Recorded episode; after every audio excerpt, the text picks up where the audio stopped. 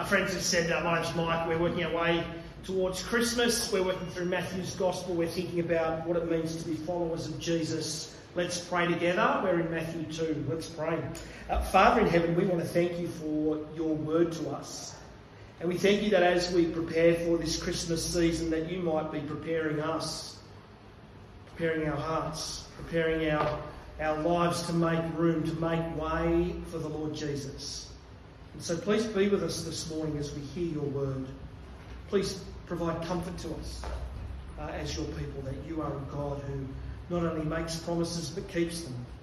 And even though the world is uncertain and fearful and a frightening place, that you are in control of all things and that you bring about your purposes. So we pray now that as we hear your word, that we might listen carefully to what it says and that we might delight in your promises to us. For this we ask in Jesus' name. Amen. It's hard not to draw attention to yourself, especially when you are wanting to be inconspicuous. But there we were, standing out like sore thumbs, a busload of Aussie tourists getting off our air conditioned luxury coach, now standing on the streets of Bethlehem.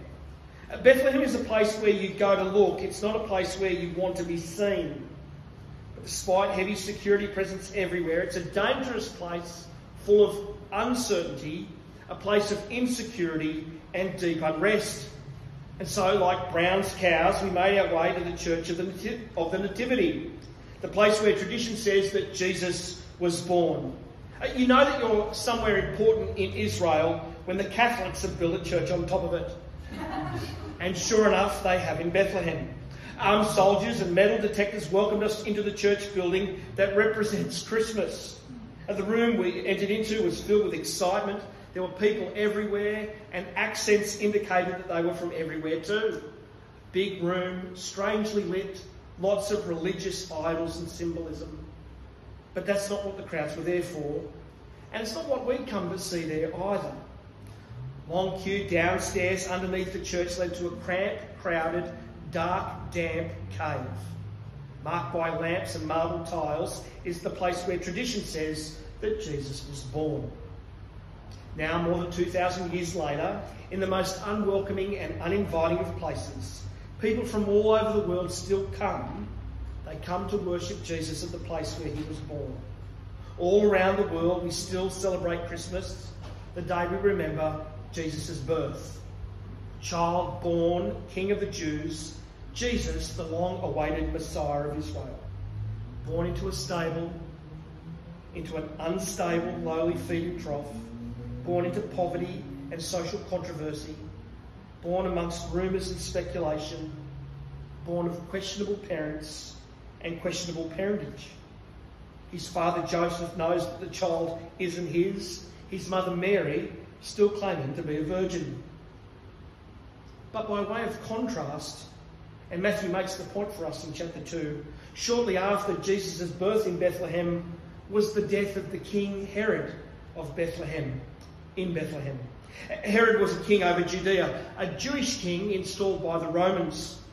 Herod was called Great Herod the Great. And his greatness was largely derived from his many building projects. Everywhere you go today in Israel, you can still see evidence of Herod's constructions. All over Judea, Herod was into construction. People still come to be impressed by him. He had more places under construction in Judea than there are on the M1. He developed water supplies for Jerusalem. He built fortresses at Masada and Herodium. He founded new cities like Caesarea Maritima. In all of these places, Herod built palaces for himself. He built theatres and hippodromes and roads, lots of them. But by far his most ambitious building project was the redevelopment of the Solomonic Temple.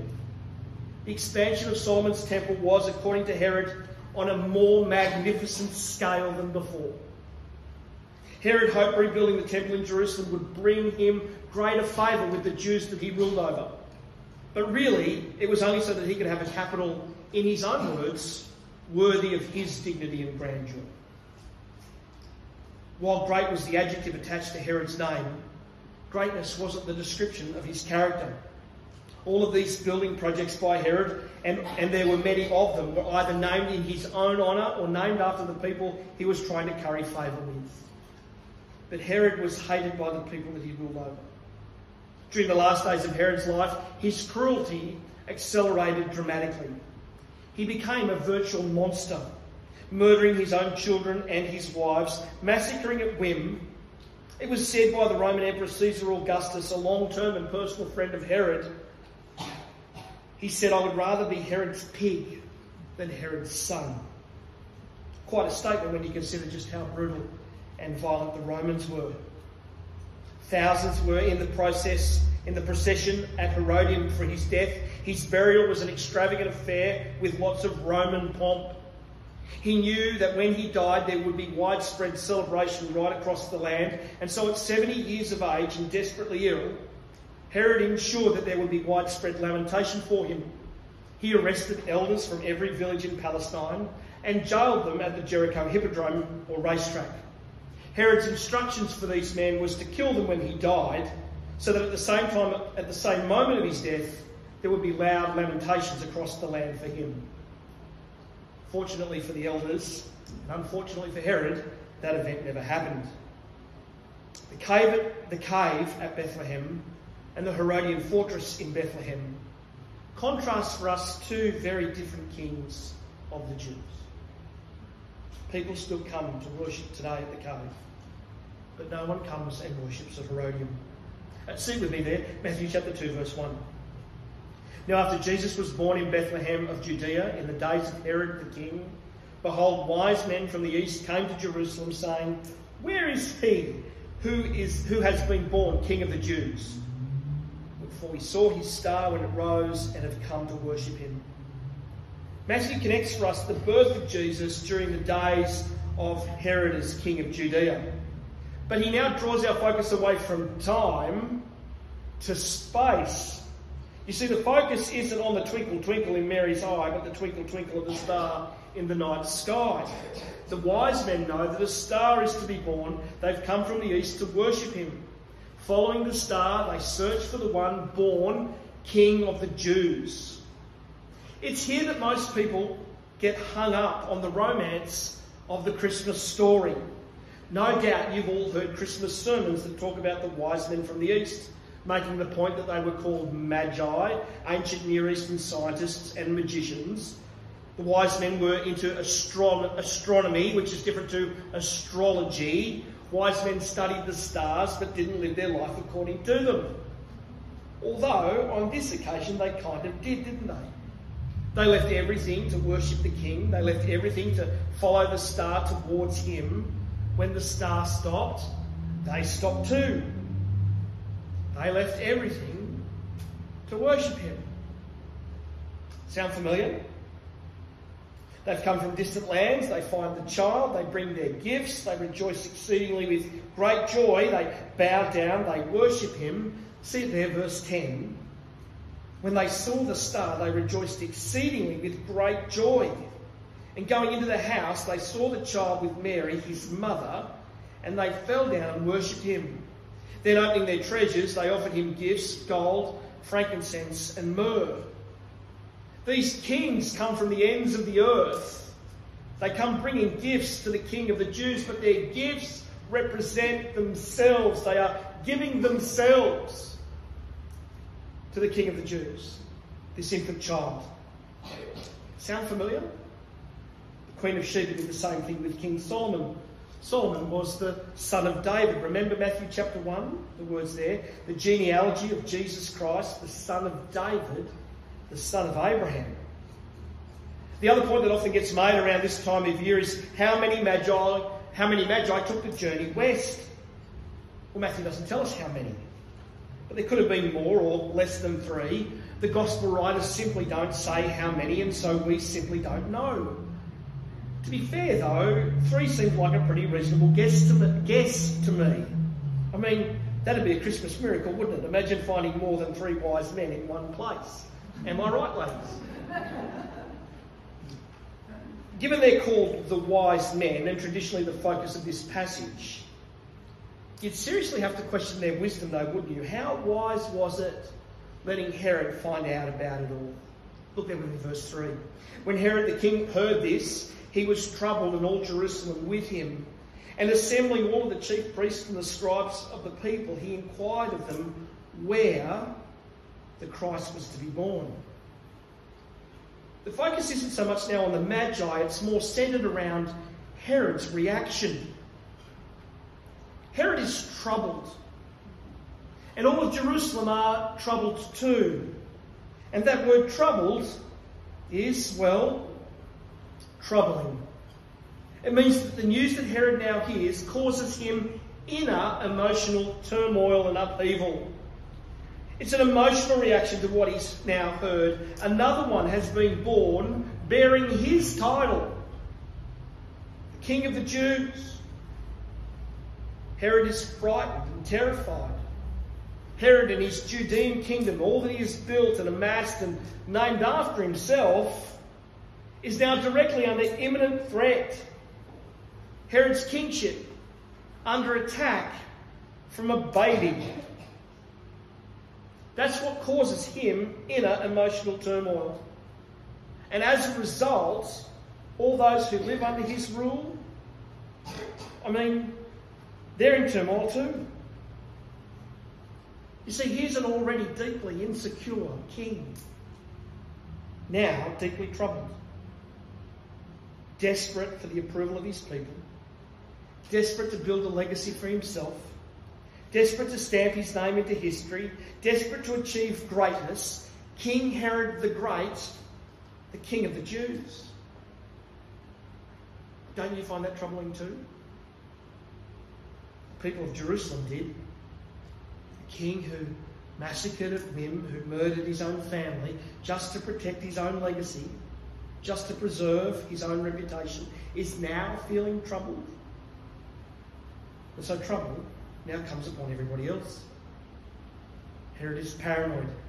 Out of fear, he inquires of the religious authorities, where is the Christ to be born? Only to hear confirmation from the chief priests and the scribes that this fulfillment is the fulfillment of God's promises. From Bethlehem of Judea, says the prophet Micah, a ruler will come who will shepherd God's people. Herod now calls in the wise men, having learned, and asks them to go and search diligently for this child. Even though that's what they'd already come to do.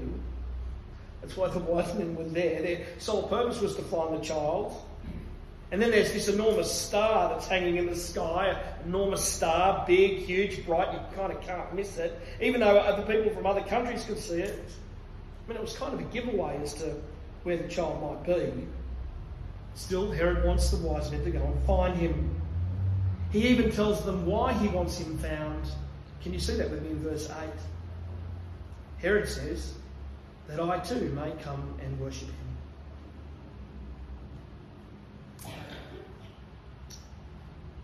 I don't want you to miss this. God is fulfilling his promises to David. David was from Bethlehem. King David was a shepherd. David was a ruler over the people of God. But now in Bethlehem, in the city of David, a king has been born, like one who is like David, just as Micah said Jesus, the promised son of David. But the question I have for you is do you believe Herod's reasoning that I too may come and worship him? Well, the Magi didn't. After seeing the star child, they returned home. They didn't, they didn't return to see Herod. Paranoid, troubled, and, emotional, and in emotional turmoil, Herod is completely self absorbed with himself. He has no intention of worshipping anyone else, especially one who now bears the title King of the Jews. Herod is incapable of worshipping another because Herod is already so full and filled with himself. His focus is totally on him, and that makes it impossible to worship another. You can see Herod worships who Herod worships, can't you? The only king that Herod desires to worship is himself. King Herod the Great. Which is why he's emotionally His emotional reaction is an overreaction again at the realization that he's been outsmarted by these wise men. Outsmarted too by the child's parents, who've now escaped by going down to Egypt. God tipped them all off in a dream, telling them to stay away from Herod. And yet, ironically, with the child now exiled to Egypt, it's Herod who starts behaving like an Egyptian pharaoh. Big on construction, big on construction projects, and big on the destruction of God's people. Look there, verse 16. Then Herod, when he saw that he'd been tricked by the wise men, became furious. And he sent and killed all the male children in Bethlehem and in all that region who were two years old or under, according to the time that he had ascertained from the wise men. Herod's response is a highly emotional one. He's furious. That's high level anger. No wonder the people were troubled. When Herod was troubled, and now he's furious. He's filled with passionate, murderous, blind rage. He is just like an Egyptian Pharaoh. Herod now orders the death of the sons of Israel, like the Pharaohs before him.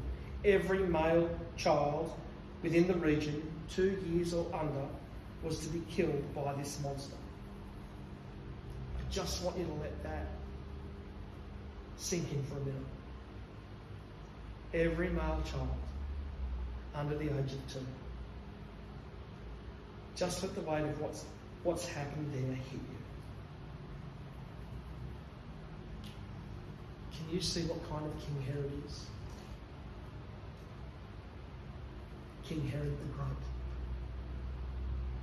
Herod comes searching for Jesus, not that he might worship him, but in order to glorify himself. And yet, through all of this trauma and this ongoing period of uncertainty, in the midst of all of this chaos and crisis and fear, God is present with his people. You see, nothing happens without God say so. Nothing happens without achieving God's achieving his purposes. God, the everlasting King of the universe, is sovereign and rules over all things. God is with us, promised to be present in the one named Emmanuel. All of these events fulfill God's purposes and promises. Prophecies are fulfilled through moments of pain and suffering and God intervenes to bring about his eternal purposes. He protects his promises to his people. Well, Matthew chapter 1 tells us about Jesus' origins, his genealogy and family concerns, origins in the line of Abraham and David, origins of divinity in terms of virgin birth. Where would the Messiah come from is the question. And Matthew is very clear about all of these things. All these things are done in accordance with the scriptures, says Matthew. Jesus, the son of Abraham, the son of David, the son of God. But while Matthew chapter 1 speaks of family of origin, Matthew chapter 2 speaks of geographical origins. And so far, everyone's been searching for him. Even the star in the sky pointed to where he was. Wise men ask where he is. Look there, verse 2. Where is he who has been born King of the Jews? Herod wants to know where he is ordering to search for him diligently. It's only when he becomes furious, when he's not given the child's whereabouts, that Herod's fury leads his parents, the parents of Jesus, to flee to Bethlehem, uh, to flee Bethlehem, and God sends his people into exile in Egypt. Again, the question is asked and answered by Matthew: Where? Where is he? His location is, uh, fulfills the scriptures, we're told. Verse 15 This was to fulfill what the Lord had spoken by the prophet out of Egypt, I've called my son. Further revelation from God to Mary and Joseph brings Jesus back to Israel, but not home, not to Bethlehem. And while Herod might have now died, tyrannical fear and danger casts very long shadows, doesn't it? Herod's son now sits on the throne of Judea and so Mary's son is now still in danger. Trouble with local authorities is far from over for Jesus. His conflict with authorities is really only just beginning. For now, Jesus escapes with his life. And although the religious authorities will search the scriptures to anticipate the coming of the Messiah, they too will soon clash with Jesus, the King of the Jews. And when the religious leaders, the local religious authorities, combine with the local governing authorities against him, then this is the conflict that will end in his death. The one who's come to save his people is the one who is now needing to be saved himself. But it will be in the death, his death on a Roman cross, that this King of the Jews is seen to save his people from their sins. Rather than returning to Judea under the new Herod, his family of origin moved to Nazareth in Galilee. And again, this location fulfills the scriptures. Verse 23. He went and lived in a city called Nazareth, so that what was spoken by the prophets might be fulfilled, that he would be called a Nazarene.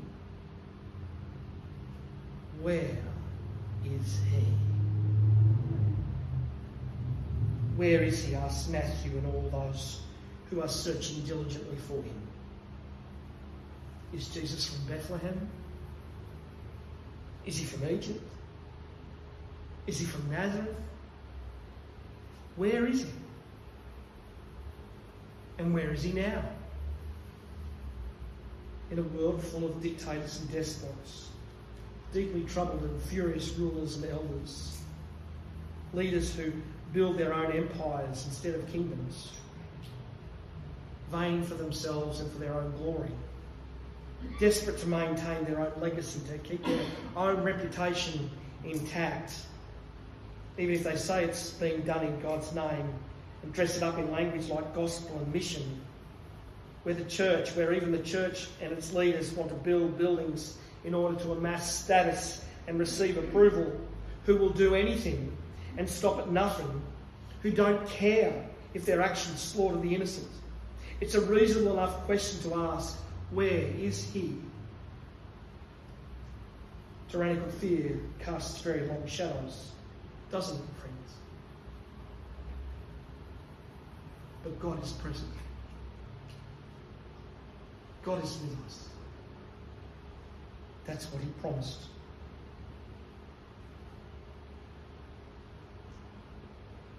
And if you don't know where God is right now,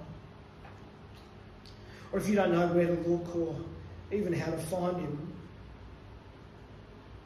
and I want you to listen to me very carefully now, Salt Church. You've got to go find him. You've got to go looking for it. Because all who come searching for Jesus and all who give themselves to him all who come and worship him find him.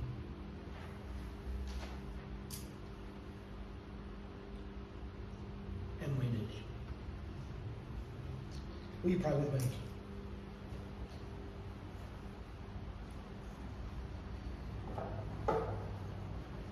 Lord Jesus, even though we live in a world of deep uncertainty, of fear, and of people who seek to build their own empires, who build and amass things for themselves, who name and glorify themselves by the things that they do, who seek to preserve their own legacy so that they might not only be known but remembered. We want to thank you for the Lord Jesus who came not to be served but to serve and to give his life for us. So we thank you, Lord Jesus, for the invitation to come. To come and to search for you, the one who's come to reveal yourself to us. And there are moments in our life and even in these moments towards Christmas where it's hard to hear your voice, hard to know your presence, hard to see what you're doing, particularly in the midst of pain and chaos. Would you help us to come and search for you, the one who's revealed yourself to us? Would you help us to know that you're with us, Emmanuel, our God with us, the one who promises to be with us? We thank you that yours is a kingdom that is not like this world. We thank you that you are the one who will be glorified and that your name will be exalted. So we pray, Lord Jesus, those of us who question, those of us who feel lost, those of us who feel uncertain, would you help us to come and to worship, that we might know you and find you. For we ask the Lord in Jesus' name.